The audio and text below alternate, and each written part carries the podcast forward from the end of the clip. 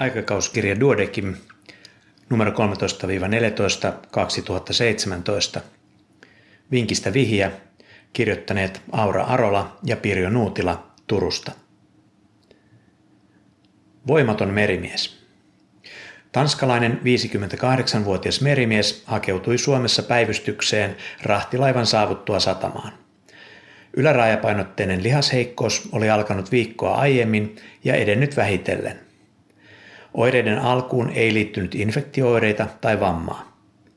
Miehen verenpaine oli kohonnut ja sitä oli useamman vuoden ajan hoidettu enalapriili- ja hydroklooritiatsidivalmisteilla.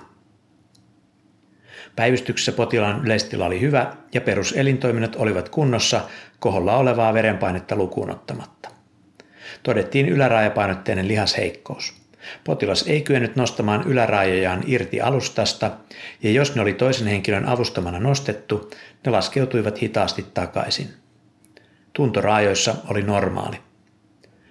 Laboratoriokokeissa todettiin huomattava hypokalemia.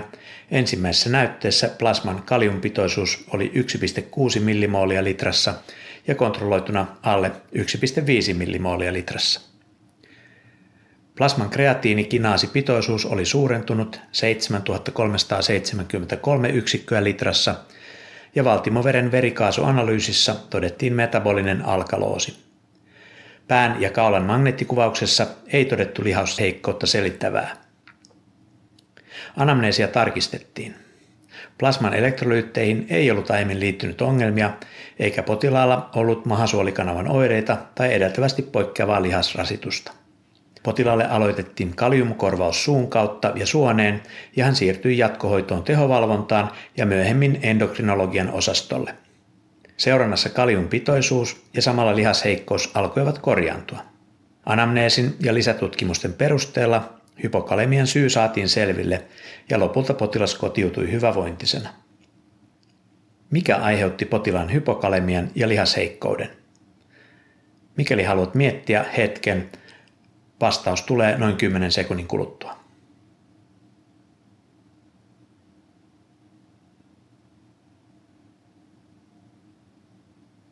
Vinkistä vihja. Ratkaisu. Voimaton merimies.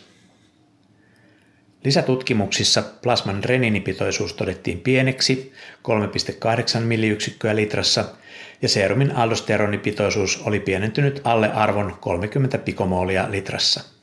Lisämunuaisten tietokonetomografiassa ei havaittu poikkeavaa.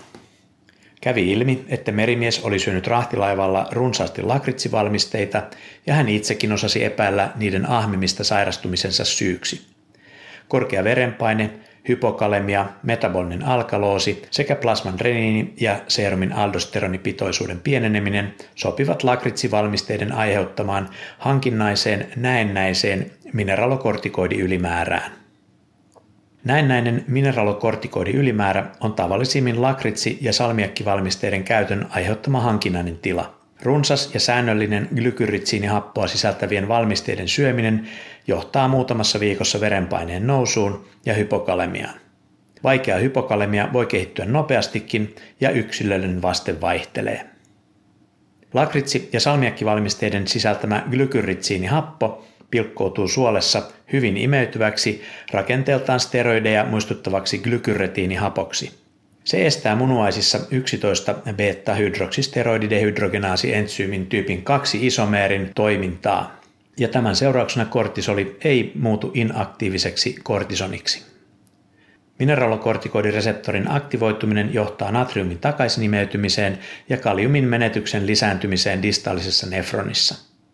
Glykyretiinihapon vaikutukset vaihtelevat yksilöittäin ja erityisen alttiita vaikuttaisivat olevan henkilöt, joilla 11 beta-HSD2 perusaktiivisuus on keskimääräistä vähäisempi.